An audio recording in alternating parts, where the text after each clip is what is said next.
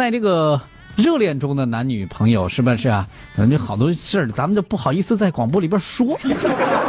啊，你热恋当中的朋友，这些拥抱啊、接个吻、牵个手、逛个街什么的，都正常不过的事。嗯，然后最近长沙这个二十二岁的小伙子小陈儿啊，这个跟女朋友接吻了一次哈、这个可能是由于太激动啊，一次热吻过后，二十二岁的小伙子小陈儿出现了发热、寒战、咽喉这个咽痛、干呕、扁桃体肿等一些症状，嗯直接住进了医院。对，最近呢，这小陈在湖南省第二人民医院被检查出血液中的 EB 病毒抗体阳性，嗯，哎，确诊为传染性单核细胞增多症，哦，呃，俗称热吻病。热吻病。哎，对，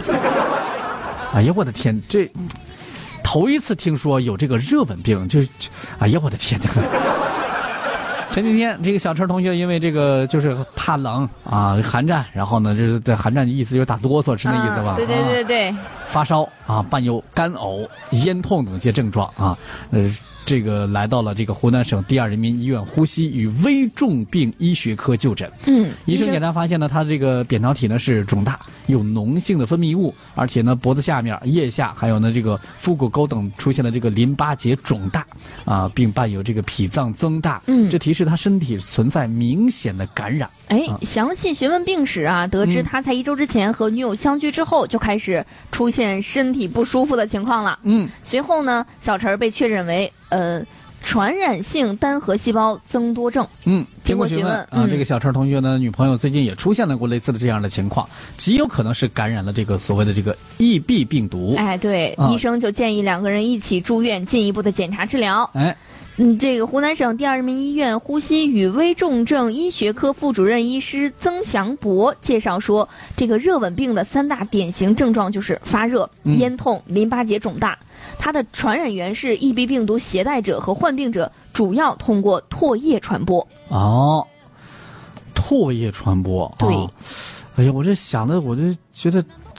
真的是第一次听说有这样的病呢，你说？对，就是如果说、呃这个人携带有 EB 病毒，或者嗯。是患有这个感染了这个 EB 病毒，嗯。嗯，你要是跟他有这个唾液的接触，不光说啊接吻，啊、嗯比方说你这个你你跟他共同吃饭，对共同吃饭，也有可能有这个唾液接触，共用一些餐具啊、一些器皿啊，都有可能，是对吧？同用同一个杯子喝水也有哎可能。这个病呢，主要的是采取这个抗病毒的治疗，大多患者的治疗效果是比较好的，少数患者可能会出现这个脾破裂、脑膜炎、心肌炎等发的一些并发症，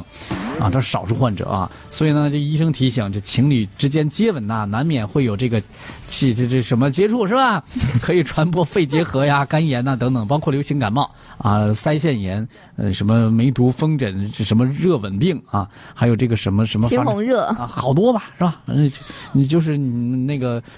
各种病如果对方就是有一方嗯在这个得病了，最好的就别亲了，就是啊。对，或者是这个抵抗力比较低的时候，也也别接吻了。对，你说我不行，我这两天不舒服的，别亲了。